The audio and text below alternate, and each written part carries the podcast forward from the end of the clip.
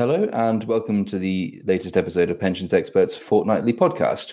Anybody who hoped or naively assumed that the Pension Schemes Act receiving royal assent meant an end to the matter, allowing us to move on and talk about other things, will be disappointed to learn that almost everyone I've spoken to believes that we have accomplished only the first step or perhaps the end of the beginning. The implications of several of its measures remain as yet unclear, and more legislation is required before others can come into force. The process of drafting the Act may be over, but the process of understanding and implementing it has barely begun. It is sure to keep us busy. So our first order of business today is to take stock of the state of the Act and see what's likely to happen next. Then, amongst its most controversial provisions are new powers afforded to the pensions regulator, which, it is feared, are drafted so broadly that a plethora of legitimate and sometimes necessary business activity might be forestalled, lest those undertaking it end up accidentally committing some new kind of crime of which they were previously unaware. So we'll touch on perhaps issues arising from this, but more broadly perhaps on the changing nature of the pensions regulator.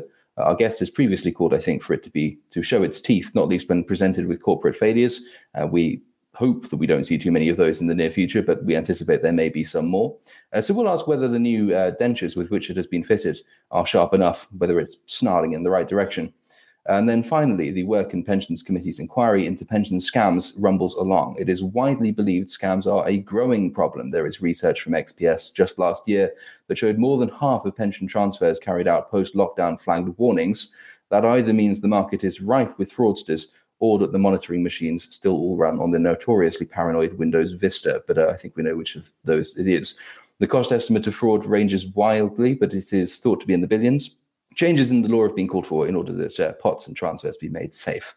Our guest today is in a good position to update us on this issue and on the progress made by the Work and Pensions Committee's inquiry.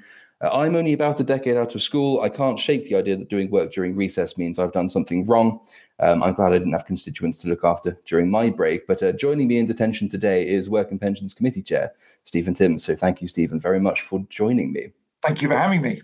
If we begin then with the Pension Schemes Act, it's a broad topic. The ramifications of the Act, they could go anywhere. We could go anywhere with them. Dashboards, climate change, DB scheme funding. We have the regulators new powers, of course, saved for the next segment. But if you'd like to kick us off, Stephen, from the point of view of the committee, I mean, what happens next? The bill is an act, so I assume your attention now turns to scrutinising subsequent regulations that give force to its various measures. Are there any areas of it that stood out in its final drafting, final wording? Well, we welcome the Act. Of course, quite a lot of it arose from recommendations of the previous Select Committee, when Frank Field was the chair, arising from work the committee undertook about Arcadia, about Carillion, about British Steel. And so the measures that are in the now Act are broadly measures, I think, that the committee will have supported. We had a particular interest in what happened in the bill about scams. We were worried that the opportunity was not being taken to address the growing scam problem, which, as you've said, is the subject of our current inquiry. So we welcomed assurances that the Minister gave us about that, and we talked about that issue quite a lot in the committee stage of the bill and also at report stage in the House of Commons. And we were pleased with the assurances that the Minister gave to us, and we'll now want to see what regulations come forward in response to the commitments that he made. So as you say, there's going to be regulations that we need to look at and reflect on. I think there is also the possibility, perhaps the likelihood, of another pensions bill in a couple of years' time. Not this year, I don't think, but maybe next or the year after. The Pensions Minister has indicated he wants another bill in this session of Parliament. I think we would be pleased if that opportunity arises as well, but whether it will, we'll have to wait and see. I've just got finished writing about the first one. There's another one coming. That's something to look forward to. But given the sheer number of the measures within it, and of course you've got this ongoing inquiry at the moment with scams, and of course there's the coronavirus crisis rumbling on, which is taking up a lot of Parliament's time. I mean, are there any concerns, the sheer amount of secondary regulation legislation that's required, that Parliament and the committee will be pressed for time when it comes to giving proper scrutiny to these new measures? Or has enough time been set aside, do you think, or will be set aside when Parliament Well, I hope it will. I mean, we'll have to wait and see, I suppose. There is a parliamentary process. It's true that the parliamentary scrutiny process for secondary legislation is not always as thorough as one might like, although members of the House of Lords have the chance to look at it, as well as members of the House of Commons. So I would hope that any problems that have not been picked up will be picked up in that scrutiny exercise. But I don't think we're going to see a kind of extraordinary volume here compared with a kind of speed at which this will have been happening in the past. I hope it's going to be manageable. It's certainly very important that the regulations are right. Absolutely. And if we look at some of the more specific ones, and I think this will perhaps preempt the later topic on scams as well. The government, as I recall, defeated a couple of amendments in the second or the final reading of the bill towards dashboards or on dashboards, partly, I think, to do with the ability for dashboards to offer transactions. As I recall, one of the amendments was to limit that ability in order that dashboards be prevented from being used by fraudsters, scamsters, and made safe. That amendment was, of course, defeated, so that dashboards at least retain, in theory, the ability to offer transactions. Is that an area of concern to you, given that your current work tackling scams, that dashboards, and of course they will be commercial dashboards as well now, that they will be safe from the activities of fraudsters? Yeah, it is a concern, and I think that the House of Lords was quite wise in proposing and agreeing that amendment. I was disappointed that the government overturned it, but there we are. That's where we got to at the end of the process. And we'll have to hope that the concerns that their lordships raised are not going to materialise. We'll need to keep an eye on what happens, but there we are. That's where we got. One amendment that I was keen on, that I proposed, which was also unfortunately defeated, was the suggestion that people with a defined contribution pension pot approaching the date when they can access their pot ought to be enrolled automatically in an appointment with Pension Wise, the free government service, which everybody speaks very highly of. Those who've had an appointment with Pension Wise say they find it very helpful. 72%, I think, say they've changed their mind about what to do with their pension savings in the light of that discussion. So the feedback on the service is very good, but the take-up of it is still woefully low, and the government's ambitions to increase take-up seem pretty feeble as well. So I was pleased that in the debate on this, the Minister agreed that it should be the norm for people to have a pension-wise interview. I would like to see some concrete plans for how to make that aspiration a reality. Automatic enrolment into an interview would, I think, have done the trick. The government opposed that, and my amendment, jointly tabled with the Conservative Vice Chair of my Select Committee, the amendment sadly was defeated. But again, we'll have to keep an eye on that and see where we get. Of course. Just finally on that subject, I mean, what was the government's reasoning for rejecting that specific amendment? And has the government proposed any replacement for that amendment that would accomplish the same thing? Or is that something that you're still waiting to see? No, I haven't yet seen any concrete plan for how the aspiration of making one of those interviews the norm, which the Minister signed up to, how that's going to be delivered, and that what moves we have seen have been very feeble so far. I think the committee, others, are going to have to continue to press until we get some concrete movement on this. No doubt the government is worried about the costs of providing a service for a very much larger number of people. I'm the Treasury Minister, so I understand those concerns, but the reality is that by denying the great majority of people the opportunity to have that discussion, we are building up lots of problems for the future, not least more scam problems than we ought to have. So, I think it's in the government's interests to do the right thing here and work to make sure that pretty much everybody does, unless they definitely decided they don't want one, does take up an interview with Pension Wise, but we haven't yet won that battle, I'm afraid. Yeah, if we move on to the expanded role of the pensions regulator, then there are new powers that have been granted to it. They do indeed give it teeth. There is some concern that nobody quite knows whether, where, and how it will bite, however. Fears that we've reported previously that there are the very broad drafting of definitions around, for example, criminal liability could see innocent people hit with fines or even custodial sentences for innocent or until recently innocent activities. There is also fear that this could prevent them taking necessary action to, for instance, save their businesses, which, of course, is top of everyone's minds at the moment. But if we look at the expanding role more broadly, Stephen, I mean, the role is clearly changing. It is expanding. It has the power to be more interventionist than perhaps it was in the past, which is something I think you've called for in relation to corporate failures. Is the role evolving in the direction you hoped it would? Are there powers that it has now that maybe it shouldn't, or powers it should have that doesn't have? I'm broadly happy with what's happened to the regulator's powers. As I say, they've largely been determined or at least influenced by the committee's previous work before I was the chair, or indeed before I was a member of the committee, looking at what happened with Arcadia and Carillion, British Steel, all things that nobody wants to be repeated in the future.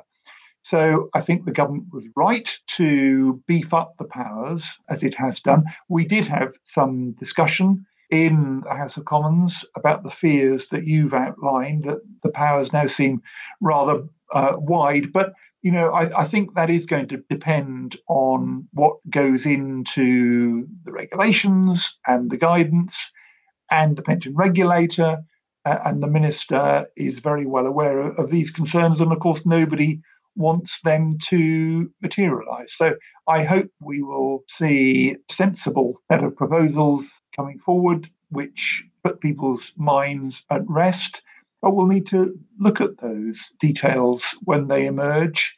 And if the committee needs to comment at that stage, then of course it's possible for us to do so. And what is it that the committee will be looking for when it comes to evaluating the new powers and the guidance when it is eventually offered? Is there anything specific that you would like to see the regulator clarify? No, I won't be looking for kind of specific things which would raise a red flag or would make me think that this was a step too far. What I would like is for those who've been expressing concern about this to be reassured by the detail of the proposals when they emerge. So I'll be keen to listen to what people have to say when they see those details. And I hope that they will feel reassured at that point. Absolutely. It was an interesting split. Everyone I've spoken to, it was almost a half and half split. And I think there was actually research from Sackers out the other day which showed an almost exactly half and half split between those who were concerned about the new powers and those who had no concerns at all about the new powers. Everyone I spoke to who was concerned about them was a lawyer, and everyone I spoke to who was not concerned about them was not a lawyer. So I wonder if there's an element of a lawyer's fearing inexactitude coming in there. Well, but, let's hope the lawyers are reassured when they see the detail. Right, in which case I think we'll move on then to the bulk of the programme, which is, of course, the scams inquiry.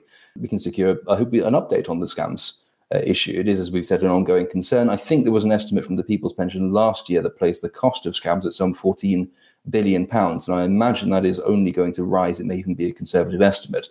Stephen, you'll know better than I where to begin with this one. Would you update us on the progress of the scams inquiry? Yeah, well, it is a very big worry, and lots of people have suffered huge losses. And, you know, I've been talking, for example, to somebody who's a nurse just around the corner from where I'm speaking to you from, in a doctor's surgery, an NHS establishment around the corner. She and her husband had some pension savings. They knew a financial advisor. They trusted this advisor. He told them about an opportunity to realise their savings early without really a downside. They believed him, and they've lost all the money now, and they face an enormous tax bill with no means to pay it. And that happening to people as they approach retirement, with good grounds for being able to look forward to, you know, a reasonably comfortable retirement, to be scammed in that way is literally devastating. And we've heard a lot about the real hardship that's been inflicted on people by this criminal behaviour. So we've now concluded the evidence section of our inquiry. We've taken evidence, all of this in public, of course. You can see it all on parliamentlive.tv in catch-up. We concluded with an evidence session from the minister, and we will now need to produce our report. We haven't done that yet. We don't have a draft report, so I'm not able to tell you what's going to be in it, but I can just perhaps run through some of the points which struck me in the course of the inquiry, which we will certainly want to reflect on as we formulate our report. I mean, it is, to me, a very strange thing that if a trustee or if trustees are asked to make a transfer from their scheme to some other arrangement, and that other arrangement is included on the FCA's published warning list of suspect arrangements, then the law currently requires those trustees to go ahead with making the transfer. Now, if the Financial Conduct Authority is sufficiently worried about this to warn people, it seems to me that trustees not only should not be required to make the transfer, they should be obliged not to make it. So I certainly think that inclusion in the FCA warning list ought to be a red flag for future transfers from defined benefit pension schemes. I think there are some technical issues about whether the FCA warning list can directly be used in that way, but I would hope we can come up with some arrangement to make sure that, in effect, if something is on the FCA's warning list, then that transfer should not go ahead. That's one issue that's struck me. Another one that struck me is the very fragmented nature of the way we handle pension scams. There's a very interesting report published last September by the Police Foundation looking at this subject. And there's a table in that, which I've got in front of me, which just lists all the different bodies that you might want to contact if you've been scammed out of your pension. The Pension Regulator, the Financial Conduct Authority, the Insolvency Service, HM Revenue and Customs, the Information Commissioner's Office, the Police Service, the Serious Fraud Office, not to mention Action Fraud, and the Pensions Ombudsman also made the point to us that he ought to be told when there's a scam. So there's an enormous forest of bodies there that have got responsibilities in this area. And the Police Foundation report quotes a specialist fraud investigator from one of the regional organised crime units as saying, and I quote, "There are so many regulatory bodies, it's a good area for criminals to make use of the greyness and figure out the next scam." And I think this fragmentation is quite a serious issue about how we're addressing this problem at the moment. A lot of confusion about who you go to, if you've been scammed, who you go to, what happens when you've gone to them. But if you're in the industry and you become aware of a problem, who do you report it to? What happens when you do? All these issues, I think, need some clarification. The point was made to us in the inquiry by industry participants that they feel the arrangements at the moment for them to share information about fraud isn't adequate. If they try and share it, they told us, via the Action Fraud website, it's not really up to the job. That needs to be addressed. There's this institution, Project Bloom, which brings some of these bodies together. Now, that seems a good approach, combining efforts of different institutions to focus jointly on this very major problem. But I think there's a good case to be made that the status of that needs to be looked at, and perhaps its status ought to be upgraded in some way to give it the clout that it needs. And there's also the issue very tellingly raised in the Police Foundation report about the way HMRC addresses this problem at the moment. And I'm just quoting what the Police Foundation report says.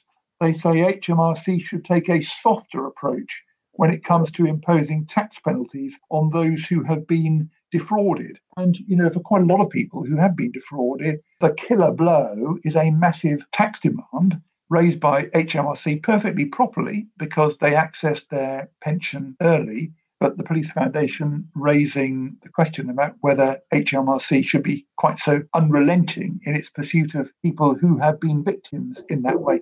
So, those are some of the issues that have been raised in the inquiry that we'll certainly want to reflect on in drawing up our report. And I'm hoping we will have a report that we'll be able to publish within the next month or two.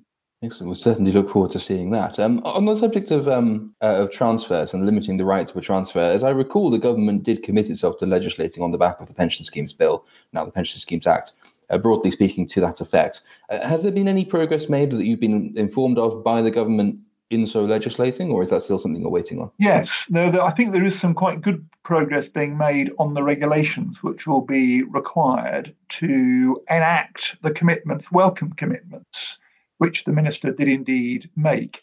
His expectation is that those regulations will be publicly available and indeed will take an effect in September, October of this year. So I'm hoping that timescale will be achieved. Certainly the preparatory work is well underway. So I am hopeful that the timetable the minister signed up to is going to be delivered. Of course. And just finally then on this subject of the plethora, as you say, of bodies involved when it comes to reporting scams, I think, and I should have got the figures up before me and I regret not having done so, we did run a story a little while ago looking at Action Fraud and the number of reports to Action Fraud that simply weren't investigated because they couldn't be investigated, not least because of a lack of resources. I suppose that is something that if you have too many bodies involved in this process, splitting resources, finite resources over too many bodies will have a detrimental impact. Is Action Fraud, or is there enough funding in place and in the right place to enable to just to keep track of the sheer number of reports of scams that are coming through? You raise a very good question, which I think our report is going to need to reflect on. The point was made to us by the head of the National Economic Crime Centre that fraud, more generally defined, accounts for, I think his figure was about a third of crime in the UK and for about 1% of policing resources. So mismatch, I think, is one of the reasons we've got such a serious problem at the moment. Now, whether those resources ought to be in Action Fraud, it's undoubtedly true that Action Fraud is pretty thinly stretched. There was an expose in the Times some time ago about what actually happens in Action Fraud. I think there's been suggestions that sometimes people have been rather misled about who it is they're talking to when they call up the Action Fraud call centre. There clearly have been some very serious problems there. I'm reassured that those problems have been addressed. But this question about resources and whether we've got the resources to match up to the scale of the problem, I think that is one that we're going to want to reflect on in our report. Of course. And just finally then, I'm going to do one of those things that journalists try and do occasionally and they really probably shouldn't. But I know you said you can't preempt the results of the report, so I won't ask you to do that. I'm going to do the slightly roundabout way and saying, if you can imagine where we'll be in, say, 5 years' time, how do you imagine this issue will have evolved? Will we still be talking about scams in 5 years' time? I've no doubt we will be talking about scams, yes.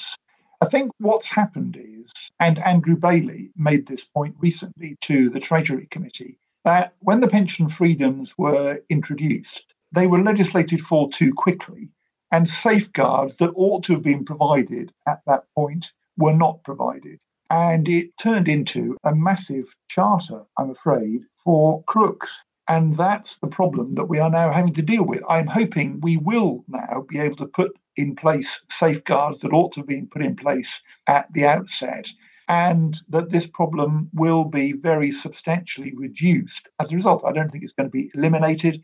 There were pension scams going on before the pension freedoms were introduced, and I'm sure there will be scams of one kind or another after the safeguards are there. But I'm hoping we can now put in place the essential safeguards that ought to have been put in place 5 years ago, and that will have the effect of substantially reducing this problem. I mean, I think that there's another issue here, which is that a lot of this is now moving, indeed has moved, online. And that's, of course, something that developed very, very quickly. That was a much less significant issue 5 years ago when the pension freedoms were legislated for.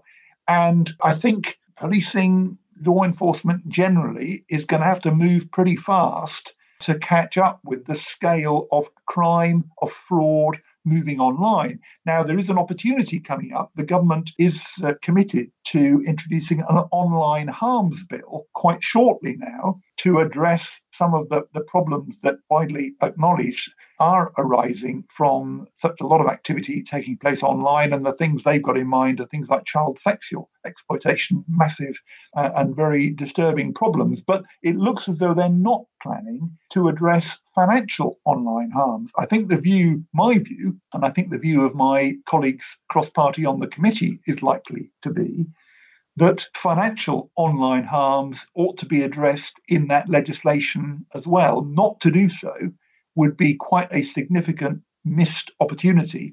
So what I'm hoping that I'll be able to do once we've seen this bill and exactly how it looks, and if indeed this omission is along these lines as we suspect, I'd like to table an amendment to try and put financial online harms within scope of the bill, so that we can start the moves to get a grip on the scale of this very, very serious problem. Not, of course, just a UK problem. It's a worldwide problem, maybe a big one for us, because such a lot of our economy is in financial services. As you say, it certainly does seem that the most natural place to put a measure like that. There is some separate work going on online advertising, which the government is saying that should pick this problem up. But I think my view, and I know the view of a lot of people in the financial services industry, is really it needs to be in this central legislation that's coming forward shortly to recognise the scale of financial harms as a part of this large problem that the extraordinary success of the internet that we've all depended on so much over the last year, not least for doing podcasts like this one, but you know the problems need to be addressed as well. Absolutely. I mean, the financial harm done by surfing Amazon whilst bored of an evening as well, I'm sure, but I'm not sure there's a huge amount the government can do about that one. Excellent. Well, in which case, I think that brings us nicely to the close of the programme. So thank you very much, Stephen, for taking the time to speak to us. Thank you, Ben, for having me. Please invite me again. I'm sure we'll certainly be doing that, yes, when it comes to the second pension schemes bill, which I've now learned that we're going to have to look forward to. So that'll be interesting. But no, thank you again. That was very good. And for the listeners, thank you for staying with us. And we will speak. You will hear us again in 2 weeks' time. A lot can happen in 3 years, like a chatbot may be your new best friend. But what won't change? Needing health insurance. United Healthcare Tri-Term Medical Plans, underwritten by Golden Rule Insurance Company, offer flexible, budget-friendly coverage that lasts nearly 3 years in some states. Learn more at uh1.com. Even on a budget, quality is non-negotiable. That's why Quince is the place to score high-end essentials at 50 to 80% less than similar brands. Get your hands on buttery soft cashmere sweaters from just $60, Italian leather jackets, and so much more. And the best part about Quince, they exclusively partner with factories committed to safe, ethical, and responsible manufacturing. Elevate your style without the elevated price tag with Quince. Go to quince.com/upgrade for free shipping and 365-day returns.